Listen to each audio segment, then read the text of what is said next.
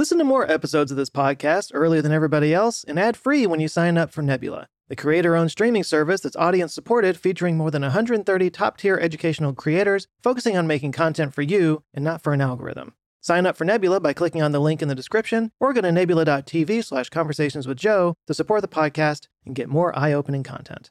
This video is supported by Brilliant. So my video last Thursday, um, I was a little mean to Blue Origin, and some of you didn't like that. Uh, some of you liked it a little too much. But hey, you know what? Despite my criticisms, like I said, they might surprise all of us and become a major player in the super heavy lift category. Because their stated goal is to put heavy industry in space. And in order to do that, they're going to have to have a massive and cheap rocket, because that's a lot of stuff to put into orbit. But let's just say they pull it off, and they make this thing possible what would that look like? Is it a good idea? And if so, how close are we to making that happen?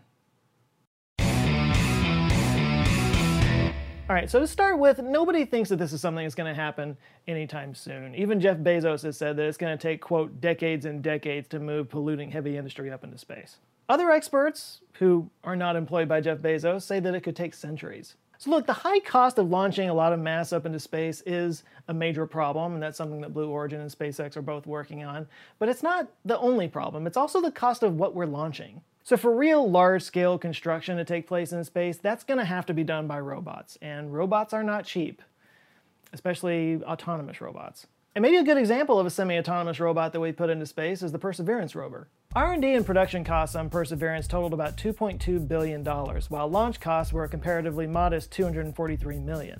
Obviously, large-scale construction in space would be done by a whole fleet of robots, which would be cheaper at scale, but you get the idea. And then you have the problem of the raw materials that you have to get up off of Earth to the factories before you turn them into something and then get it back to Earth. Like, that's the bugaboo, isn't it? You know, making stuff in space probably has some advantages because of the zero gravity, which I'll get to here in a minute, but it's the getting there and getting back that's the problem.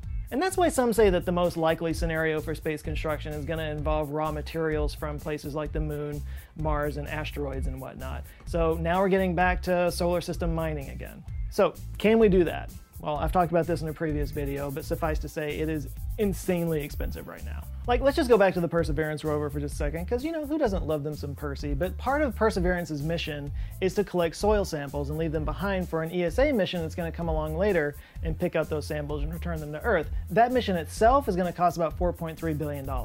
Perseverance will fill a series of sample tubes. It's done one so far, but in the end, it's expected to be between 300 and 645 grams of Martian soil.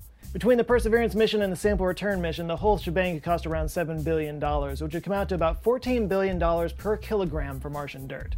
Now, granted, this is not meant for resource extraction, this is meant to study for signs of Martian life in the past, but that is the going rate, and it hasn't even happened yet. Some sample return missions that did happen include JAXA's Hayabusa mission in 2005, which returned just a few particles of dust from the asteroid Itokawa for around $100 million. That would be around $100 billion per kilogram. Hayabusa 2 returned 5.4 grams from Ryugu in 2019 for about $33.3 billion per kilogram. About a year ago, OSIRIS-REx collected some samples from Bennu that'll be returned to Earth in 2023. They don't know exactly how much it retrieved, but they're estimating between 60 and 2,000 grams. So, in the best case scenario, that would put the cost at $491.7 million per kilogram. Also last year, China's Chang'e lunar lander returned 1,731 grams from the moon at a price of around $104 million per kilogram.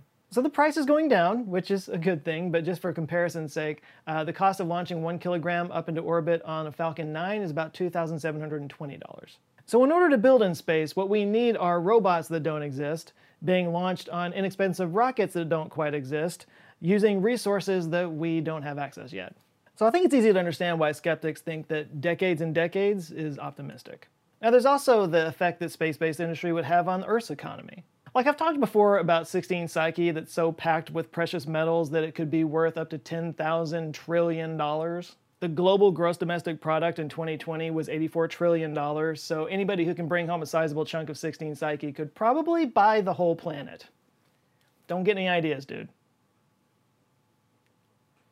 Now, one thing that might make a big difference is the ability to make fuel out of the resources on the moon and asteroids through what's called in situ resource utilization. Uh, you know, I talked recently about how rich the moon is in water and oxygen. Well, it turns out asteroids are too. Yeah, it's estimated that near Earth asteroids could have up to 100 billion gallons of water that could be used as fuel. So there's still a ways to go. We still need to see some advancements in the whole in situ resource utilization thing. The price of launching into space needs to go down. But once we get that infrastructure in place, assuming we can do so, what exactly would we build in these factories in space? So this is actually where things get really interesting because we have seen a lot of advancements recently in 3D printing and microgravity. On November 25, 2014, a 3D printer made by the company Made in Space became the first 3D printer to make a useful object outside of Earth's atmosphere. I say useful because astronauts on the ISS did some calibration tests beforehand. That, that doesn't count. But no, the first useful object was a faceplate for the printhead extruder on the printer. And NASA was so happy with this result that they commissioned Made in Space to put a permanent 3D printer on the ISS. Since then, Made in Space printers have made tools and spare parts, including a functioning socket wrench. So yeah, it looks like 3D printing in microgravity works just as well as printing down here on Earth. And in fact, it might be a way to recycle waste plastic on the ISS. Yeah, a company called Tethers Unlimited demonstrated that waste plastic can be turned into new 3D printed objects. I mean, they recycle their pee, why not recycle their red solo cups, right? Did they use those in the ISS? So Made in Space was actually acquired in 2020 by a company called Redwire, and since then they've had some pretty major 3D printing firsts. In late 2020, their ceramic manufacturing model printed a small turbine disc out of ceramic. And more recently, they sent a tech demo to the ISS that should be able to turn lunar regolith into feedstock for 3D printing. And if that doesn't make your nipples hard, I don't know what will. Because if the Redwire Regolith print project works, they'll be able to 3D print everything from, from tools and objects to habitats directly from lunar regolith. This is a big deal, and it's a major component of the Artemis program, so if Redwire is successful, this could be a game changer or the start of one anyway. Now in 2022, NASA hopes to launch another made in space technology up to space, not necessarily to the ISS, but to its own orbit. This is called the On Orbit Servicing, Assembly, and Manufacturing 2, or OSAM 2. OSAM 2. If all goes well, OSAM will be able to build structural support beams from raw materials, and it features a manufacturing component called Archinaut that's designed to be fully customizable. Eventually, Made in Space hopes Archinaut will be able to build new solar array panels and other structures on orbiting satellites. The idea being that someday you could launch the core of a satellite along with some raw material and Archinaut could just build itself in orbit. This means you can launch using smaller satellites and possibly save millions of dollars on launch costs. Like when I was saying earlier that we would need semi-autonomous robots to build things in space, like this is a major step in that direction. So we're getting closer, and, and that's great, but this might be a good time to kind of circle around and, and ask the original question why do this? Like, what's the advantage to building things in space? Well, it turns out, depending on the industry, there's many advantages. Well, one is right there in the name, just space. Nobody has to cut down any trees or rehome any wild animals to build a, a space factory. And the energy industry seems especially poised to take advantage of doing something like this. Like the sun flings out plenty of power. We could power the world a million times over with the amount of energy coming out of the sun, but it requires a lot of, of surface area to collect all of that. And it's also easier to gather solar energy in space without all that pesky atmosphere in the way. Yeah, collecting solar energy from space has been a dream of scientists going all the way back to 1941 when Isaac Asimov first put something in a story about that. Launch costs have been one of the big things keeping that from becoming a reality. Obviously, that's getting better. But recently, researchers from Caltech were awarded $100 million to investigate building light photovoltaic cells that could be assembled modularly in space. Combine that technology with in situ resource utilization and on orbit manufacturing, and we could soon have giant solar collectors collecting solar energy and beaming it down through microwaves onto the ground. After mining and energy, construction could see a major space boom. The space race billionaires, governments, and armies of space geeks around the world are hopeful to see some kind of lunar base assembled in the next 20 years. And as it happens, a number of private contractors are already working with NASA on the Artemis missions. They're scheduled to supply components to the Gateway Lunar Orbiter and the Human Landing System, as well as delivering supplies to the moon. And NASA's not the only game in town. ESA has been looking to design a moon village since 2006. They partner with the architectural firm Skidmore, Owings, and Merrill, who designed the current tallest building in the world, Burj Khalifa, and ESA and the architects are looking at Shackleton Crater, the same location expected to host the Artemis Base Camp. Part of that crater, which is down at the pole, receives sunlight year round, so it's a good place for energy generation. And also, it's expected in some of the areas of the crater where the sun never lands, there's a lot of water down there that could be used. So, yeah, if we see a moon base in the next 10 to 20 years, that's probably where it's going to be. So let's talk about the medical industry for a second. So the medical industry isn't exactly one of the biggest polluters. That's not really a reason to move it into space, but there are some advantages when it comes to 3D printing organs in space. Like the dream here is that if you had a failing pancreas or a failing liver, that doctors could take some of your cells, reprogram them, turn them into stem cells, turn them into liver cells, build liver tissue, and then grow a liver and organ that they can just transplant in there, and it doesn't require any, you know, medicines to prevent from uh, your body rejecting it because it's somebody else's liver. It's your liver, and it would work perfectly. That's the dream. And for a while now, doctors have had the ability to turn regular cells into, say, liver cells and then turn liver cells into liver tissue. The problem is that when you go bigger than that, gravity kind of just squishes everything down and turns it into a giant puddle of goo. These organs wind up looking like a blobfish out of water. We're made out of blobfish, basically. And now there are some ways to mitigate the problem, like building little scaffolding out of stem cells and whatnot, but as long as all of that tissue is being pulled down at 9.8 meters per second, we're limited in what we can do. So until we can create an anti-gravity machine, the best option is to 3D print in the microgravity of space. To this end, the ISS has been carrying on organ printing experiments since 2019 using their biofabrication facility, or BFF. Astronauts have used BFF to print a meniscus, the shock absorbing cartilage in the knee. They've also printed cardiac tissue, and they've developed what they call organs on a chip, which help pharmaceutical companies test candidate drugs. Now, one more thing that's worth mentioning is fiber optic cable. Now this one is also from Made in Space. They developed a type of fiber optic cable they call ZBLAN, which is made from a fluoride glass that could actually travel and have less than one-tenth the signal loss of traditional fiber optic cable. The problem is, again, gravity. The process requires this glass to be molten and then stretched into fibers that are as thin as fishing wire. And then it's cooled. And the problem is when gravity is involved, that cooling process can create little crystals inside that weaken the signal.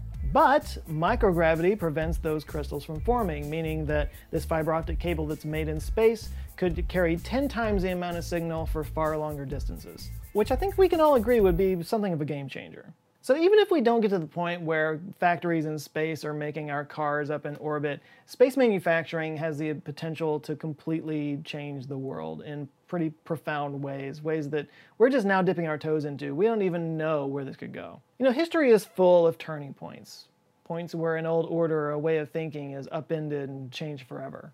You know, the Industrial Revolution was one of those points. In 200 years, the world went from being mostly agrarian to being based on an industry and manufacturing and international trade.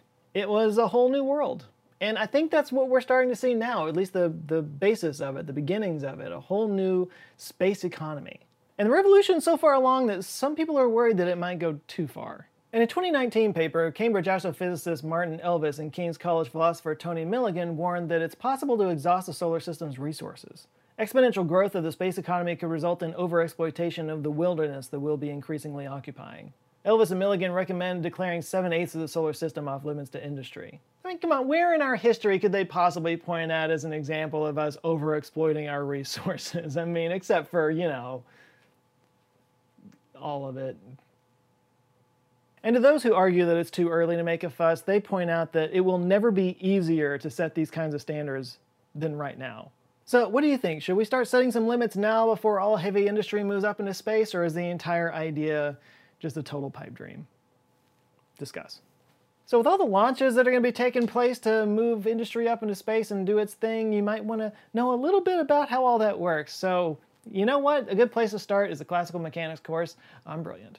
Understand the rocket equation for the first time and get an appreciation for how difficult it is to get off the ground with the classical mechanics course, and once you're out of the atmosphere, figure out how to not come back down by learning more about how gravity works. By the way, if you haven't checked out Brilliant lately, they've gotten a lot more interactive, so if you're anything like me and you really kind of have to be hands-on with things to really understand it, Brilliant's got you covered. This just makes it easier to understand all the core concepts in the fundamentals courses, which gets you set up for success in the more advanced courses later on. Next thing you know, you've got supervillain knowledge, and that's when the real fun begins. Plus, they make it easy to make learning a habit, so you can do it on your mobile device and even offline, so whenever you're waiting for food or something, you can bang out a problem or two. And if you want to get a taste of what I'm talking about, they do let you do the first section of any of their courses for free, so you can see what they're all about. But if you do sign up for the premium subscription that gives you access to all their courses and you're one of the first 200 people to do so, you can get 20% off of your subscription when you go to brilliant.org slash answerswithjoe. It's just a great way to learn things and it's, it's, it's, fun. If you, if you like to learn stuff and be all hands-on, Brilliant's just a, a cool way to do that. So if you haven't had a chance to check it out, like I said, they've added a lot of cool stuff.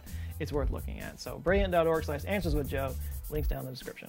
All right, big thanks to Brilliant for supporting this video and a huge shout out to the Answer Files on Patreon. They're forming an awesome community, being really just cool people. And uh, there's some new guys that I need to shout out real quick. We got Physics Spaith, I think I'm saying that right. Uh, Nadine, Pixelated Pope, Pete Stopani, Ernst, Cheyenne Buckman, Kathleen Corey, and Marilyn Hodge.